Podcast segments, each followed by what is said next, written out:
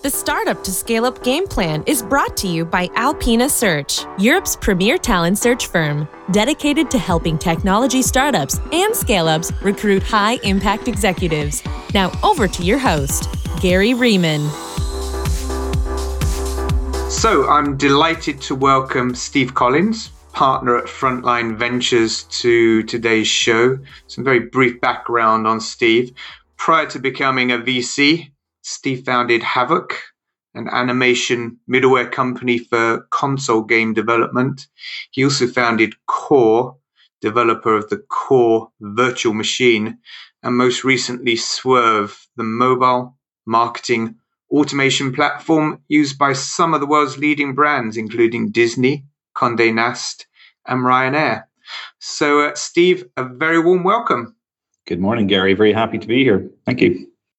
So, Steve, earlier this year, you switched from being an entrepreneur to a VC. What prompted that switch, and how's that working out for you?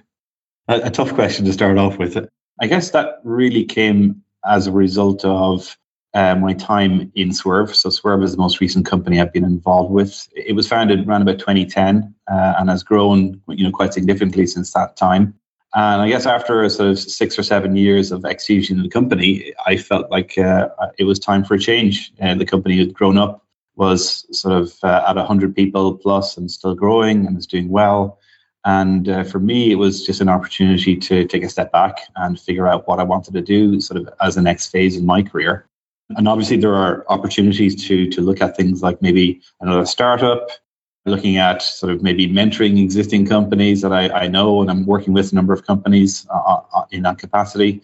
But uh, I've known the team at Frontline, the, the founding uh, partners at Frontline, for many years. Uh, the two founding partners that I know well, uh, Will and Shay, were long-time VCs in the Irish venture capital scene. And in fact, I would have pitched to them some of my earlier ventures very, very long time ago. I think I met Shay nearly two decades ago. So these are guys that I've known and I've respected for, for many years. And as they were setting up the Frontline Fund, which was around about five years ago, they involved me and lots of other entrepreneurs in the Irish scene in creating that fund. And I thought they had a very open and transparent sort of approach to their to their fund and to the VC company that they were creating. And I really, really liked and respected that.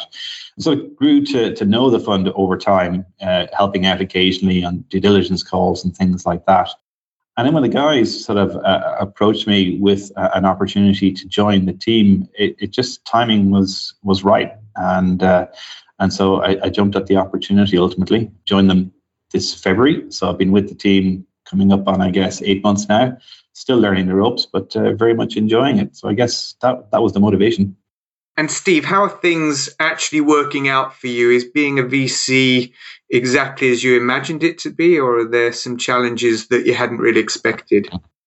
It is largely what I expected to to greater extent. I have, you know, worked with lots of different VCs, different partners and associates through my time in, in the various companies I've been involved with.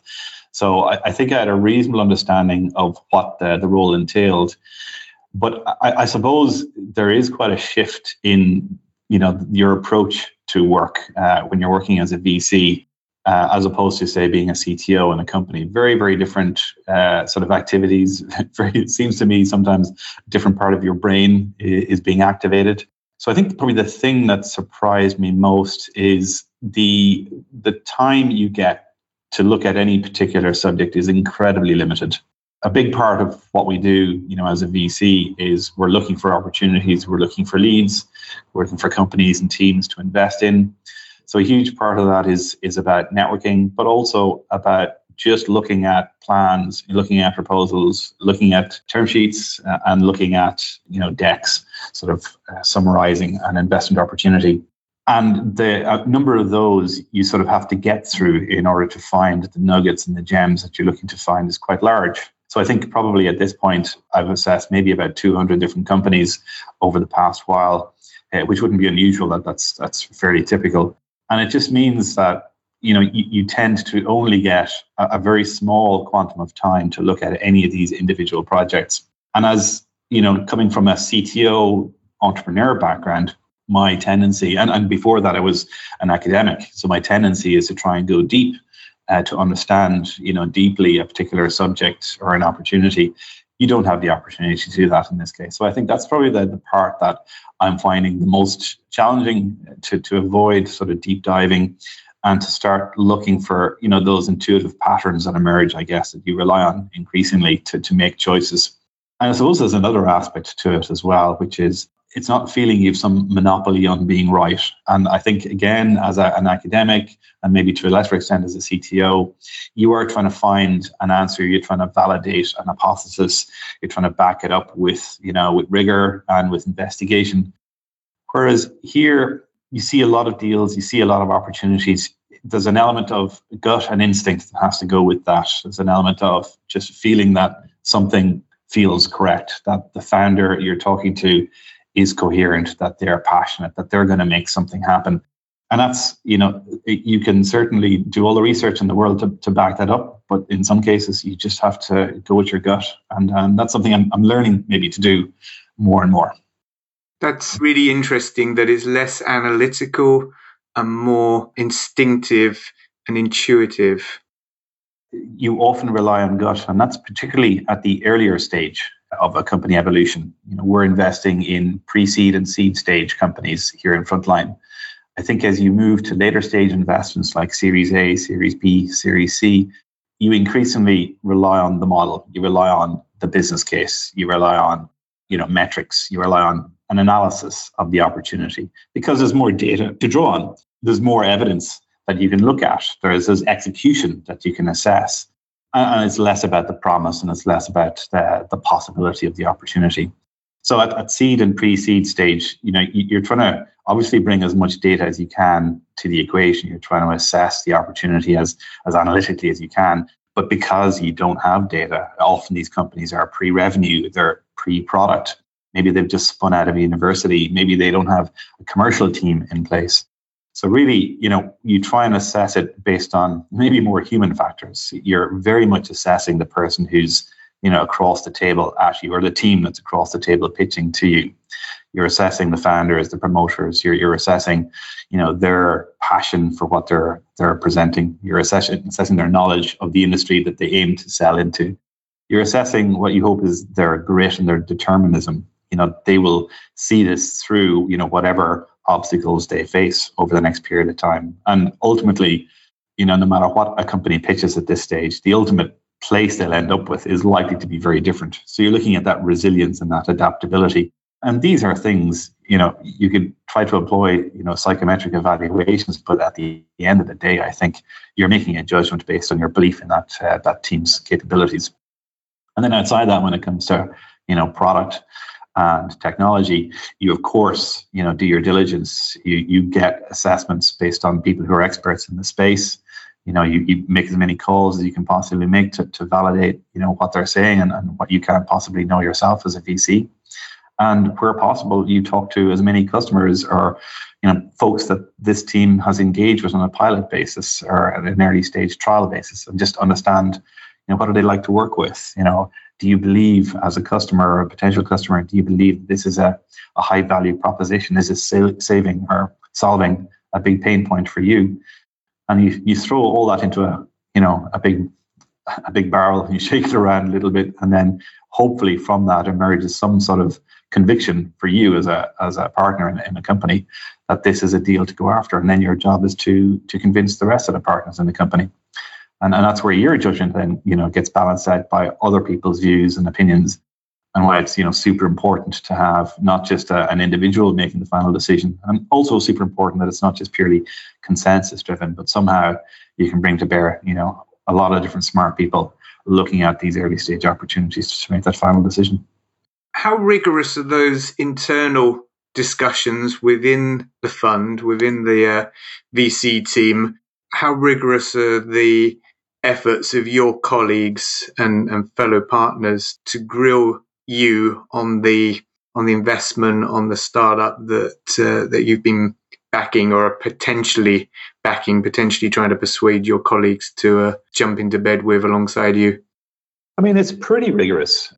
We probably follow a model that a lot of firms use, which is, you know, we have a weekly partner meeting where you generally socialize the idea that you're you're chasing uh, or the the opportunity that's been presented to you. Quite often, you'll get a lot of pushback or challenge. Questions will be raised, you know, different aspects of the business. Some of those questions you'll have answers for, and some of them maybe you haven't thought of, or you just don't have answers for yet. So it helps you start to to build, you know, a set of questions and a set of activities for yourself to go and assess this opportunity with, with a greater deal of, of rigor and that's what you do. And over subsequent you know meetings some of those questions get resolved you know over talking to customers and talking to the market hopefully you build a better pitch. And then ultimately what you do is you you create a pitch document which you pitch internally uh, to partners. And this is this is the same pretty much in any vc fund. And that that document is is a, a bit like that uh, investor or that partner pitching on behalf of the company that company's business that company's view on the market uh, and also an independent assessment of, of the team and, and, things like that. And you know, again, it's it's like a pitch. Uh, you you get faced with questions. Some of the questions you'll have answers to, some of them you won't, and ultimately, then it comes to you know, does everybody around the table feel like this is a good opportunity, or more to the point, is this a best uh, a better opportunity than the other ones that uh, are being discussed at any given point in time? And really, it's about figuring out what are the top opportunities to go after at any given time because any VC company has a limited set of resources. I'd say different partners bring different strengths to that. You know, obviously, with a fund like Frontline, we have some partners that are very experienced, have a depth of experience, having gone through this process for, for many years or even decades. And then there are other partners who may have sectoral experience. So in, in my case, for example, I, I'm particularly interested in, you know, deeper technologies and AI and deep learning and data science and things of that nature. So I can, you know, help uh, address some questions in those areas. We have another partner, for example, Stephen McIntyre, who's joined us from Twitter. He ran uh, Twitter in EMEA and has significant operational experience and obviously a lot of experience in the social network space. So, you know, all these different experiences and these different skill sets come together to help assess a particular opportunity. And in, in our case, all five partners essentially either need to agree or, or need to come to a conclusion that at least no one vehemently disagrees with the proposition on the table, and then it can proceed. Let's focus for a few moments on your pre VC life. Now, you've launched several European ventures that focused on and really rapidly scaled in the US market um, and, and did so even in their very early days. So, what lessons have you learned about European software ventures succeeding in the States? Well, I suppose I've had experience of three different companies, different stages of evolution. The first being Havok, which was a company selling, as you said, physics and animation software to game developers. These are developers of console games on Xbox and, and PlayStation uh, and others. We started that company in Ireland, in Dublin, and it was a spin out from Trinity College Dublin, where I was an academic myself and my co-founder Hugh Reynolds uh, took essentially the, the, the, larger portion of a research team out of the university and, and created the company around those individuals. And that was initially an Irish based operation, of course, but I'd say from day one, we were looking to the States. Certainly, the game industry is very concentrated in its sort of leadership happening from the States. So the major publishers are based, you know, on the West Coast in the US. So for us, it was a, a very straightforward and easy, you know, question. We knew we had to get to the States and we had to get there fairly quickly. So within a year of establishing the company and just getting, you know, product development underway, uh, we established a, a, US presence, helped by Enterprise Ireland, who are a great uh, Irish government agency that assists companies in in sort of uh, achieving exports and establishing an international presence. So we we moved very quickly to, to using one of their spaces in, in the valley, actually in Palo Alto, as it turns out and then established fairly quickly after that our own independent presence. And I moved over there as sort of the first executive to move and to help establish that uh, that, that point of presence and, and the US office. And I think from that point, which was uh, I'm going to say late 1999, we always have had a thesis, myself and Hugh, or like as co-founders of all three companies, we've had a, a thesis of always establishing a US presence uh, right from the very start, because that for us was the market that we were looking to address. Now, I think some companies have the opportunity to build, you know, significant sales and, and commercial traction in the EU or closer, closer to home. I think being in Ireland, there's an interesting uh, perspective in, in, the sense that it merely feels as close to go to the States as it, as it does to go to Europe. It still entails sort of moving. Uh, and certainly Ireland as a, a country is too small a market for, for most software companies. So there's an element of, there's an, an implicit impetus right from the very start to think about locating, you know, elsewhere. And if you were choosing between locating in the EU or in the UK or locating in the States, I mean, obviously, uh, a UK presence would be easier, but by virtue of actually making the choice of having to establish a new presence at all, it seems to make a, a heck of a lot more sense to, to locate that in the States when most of your customers are there. So that's what we did. And with Havok, we've scaled up and ostensibly the, the U, US presence became the head of uh, the sort of center of marketing and sales and all our commercial activities, and also where we based our customer success activities. With the second company, Kore, we established it in the States and in Ireland pretty much simultaneously. Uh, I would say within about you know six months of setting, literally you know registering the company and getting it kicked off, uh, Hugh moved over to the States and basically was based in the States since then in, in, for the rest of that company and for Swrve. And then for Swrve, which we founded uh, sort of in late uh, 2009, early 2010, Hugh was already there. So we actually had that company set up uh, at the start as a US headquartered company, essentially, albeit still an Irish uh, company by registry. And, you know, located all our sales and marketing and commercial activities uh, in our San Francisco office uh, from day one. And I think it's it's really just down to a question of where are your customers? Uh, and if you as a, a startup find that your primary customer base is in a particular location, then it's really important for you to be there because you know early growth of a startup is really constrained if you're not close to customers. If you're not if you don't have the ability literally to get in a car go down the street and you know say hi and get that feedback about how the product's being used you know be able to network and socialize uh, with your early customers those are the sorts of things that help you establish that initial impetus uh, in your commercial pipeline. And you can't do that remotely at, at least not for the sort of businesses that we were trying to build which were arguably you know enterprise sales businesses. So that's very much about getting out there meeting your customers knowing them and understanding them and being as deeply embedded in them uh, in their business as you possibly can can make it. And operationally i guess you know i think the most important thing in establishing that point of presence is to make sure you have executive support in doing that. Uh, you have to locate ideally one of the founders or one of the senior members of the management team in the location in order for it to be successful. I see a number of companies who attempt to move to a location by hiring in that location, maybe hiring a VP sales and building an office around that. I think that's incredibly difficult to do because I think you're essentially creating a separate company. You know, there's no link back to to the the mothership. Uh, there's no DNA transfer. Uh, there's no culture transfer if you approach it from that perspective. And I think the way you can grow a company uh, and certainly grow a foreign operation of a company or an international operation of a company, it's really important to retain culture and retain DNA as much as you possibly can because that allows it to still operate as part of an overall company structure rather than as a separate entity with its own goals and its own aspirations. So for us, it always meant it was either myself or Hugh moving to a location. And because we were a, a co founding team, we had the ability to split the team in that way and, and to invest heavily you know, in the location. This idea that one of the founders or leaders of the company should relocate to, well, the States rather than hiring a local VP or local GM is quite a strong viewpoint to impose on your portfolio companies. So I'm curious to hear about about that. Have you started to have discussions with any of your portfolio companies, telling them that uh, whether they particularly welcome the idea or not, someone on the leadership team needs to relocate to the states rather than making a local hire?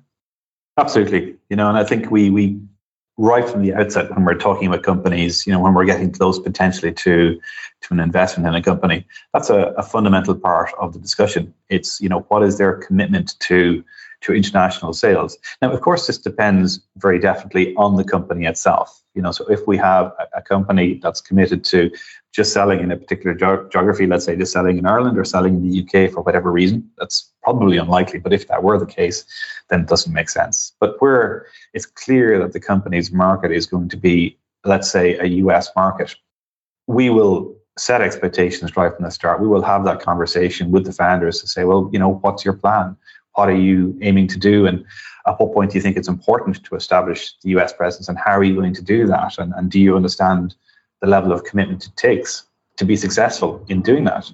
Because there are so many examples of unsuccessful establishments of you know international offices. What are you going to do to make sure that you are, are successful? And for us, you know, we, we have a thesis and we have a playbook for this. Uh, we have expertise in helping companies expand into the US.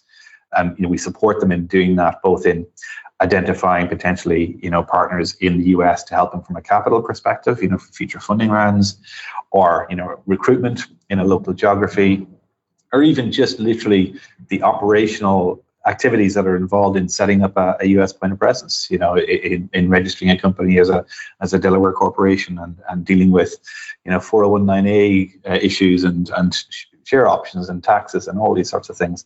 These are things that we you know our portfolio companies have done before, and then we, we can apply a sort of a repeatable sort of project to help people do that. So yes, is the answer. We do look for companies to commit to sending a founder or a, a significant senior leader to the US if indeed it's the US that they chose to go uh, go after. And I would say in, in any of the companies that I've been involved with in Frontline, that's definitely on the game plan.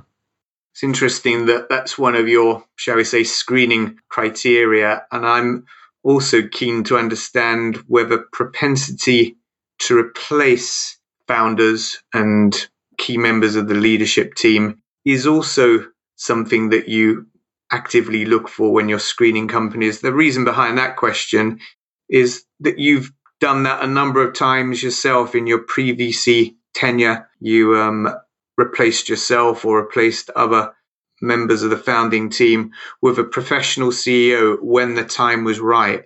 So interesting to hear whether that desire or openness to to replace members of the founding team is something that you look for in in the portfolio companies you're evaluating. Yeah, that's actually a, a very good point, and it's not one I've really reflected on very much. And, and you're you're accurate to say that in previous companies, uh, myself and Hugh would have been involved in uh, replacement of CEO, bringing in let's call it industry strength, bringing in bench strength through new CEOs. So both Havok and Swrve, uh, we were involved in identifying and bringing in a new CEO to replace, in, in both cases, Hugh, and Hugh stepping back into a sort of strategic role, an advisory role. Whether that influences uh, my approach to portfolio companies, I think is still up for, for grabs. I will say, though, that my own view is that there are some founders who have what it takes to be a CEO and to continue to be a CEO through the evolution of a company, all the way, you know, through to scaling and growth.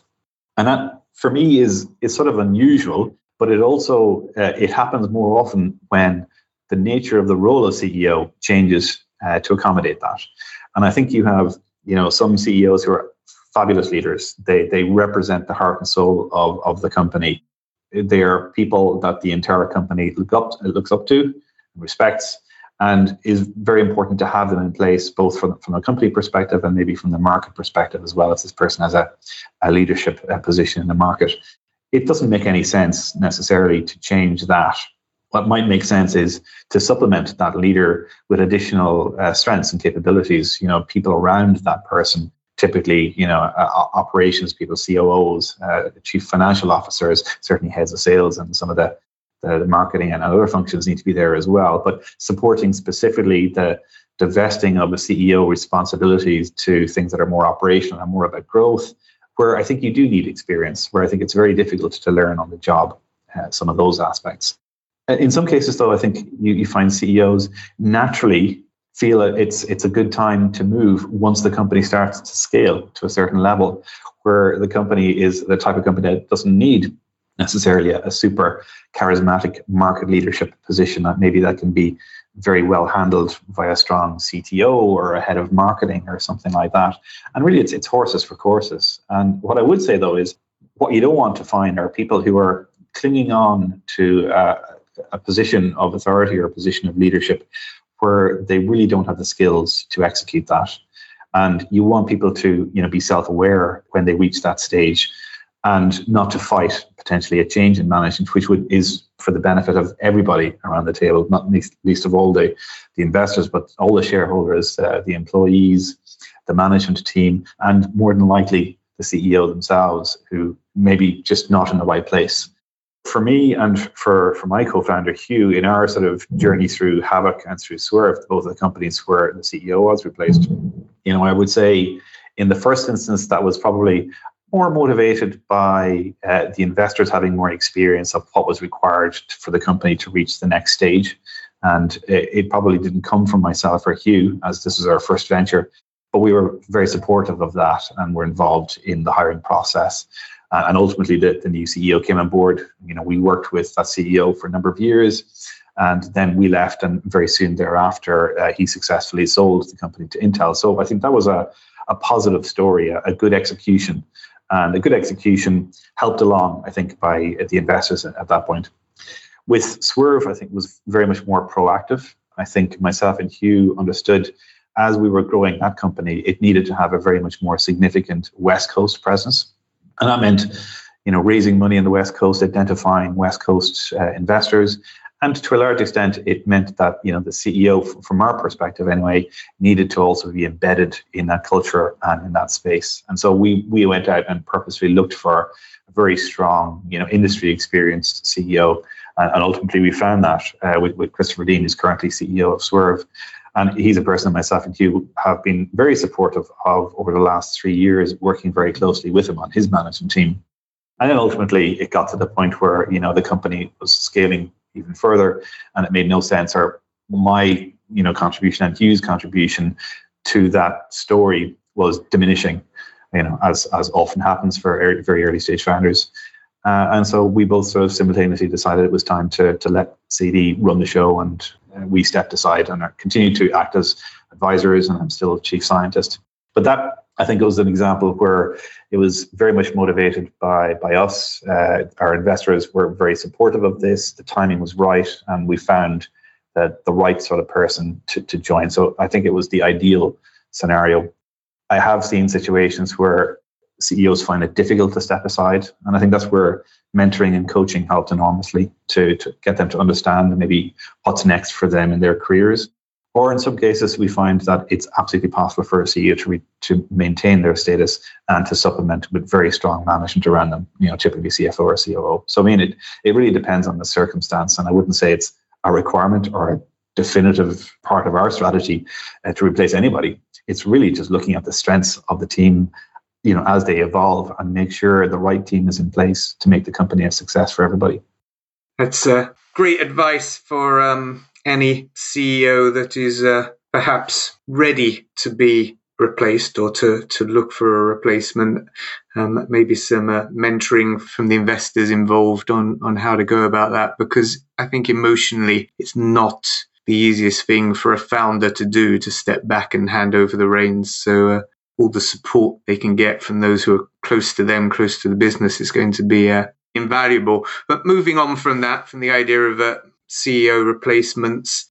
I wanted to talk for a few moments about your passions outside of being a VC or being an entrepreneur.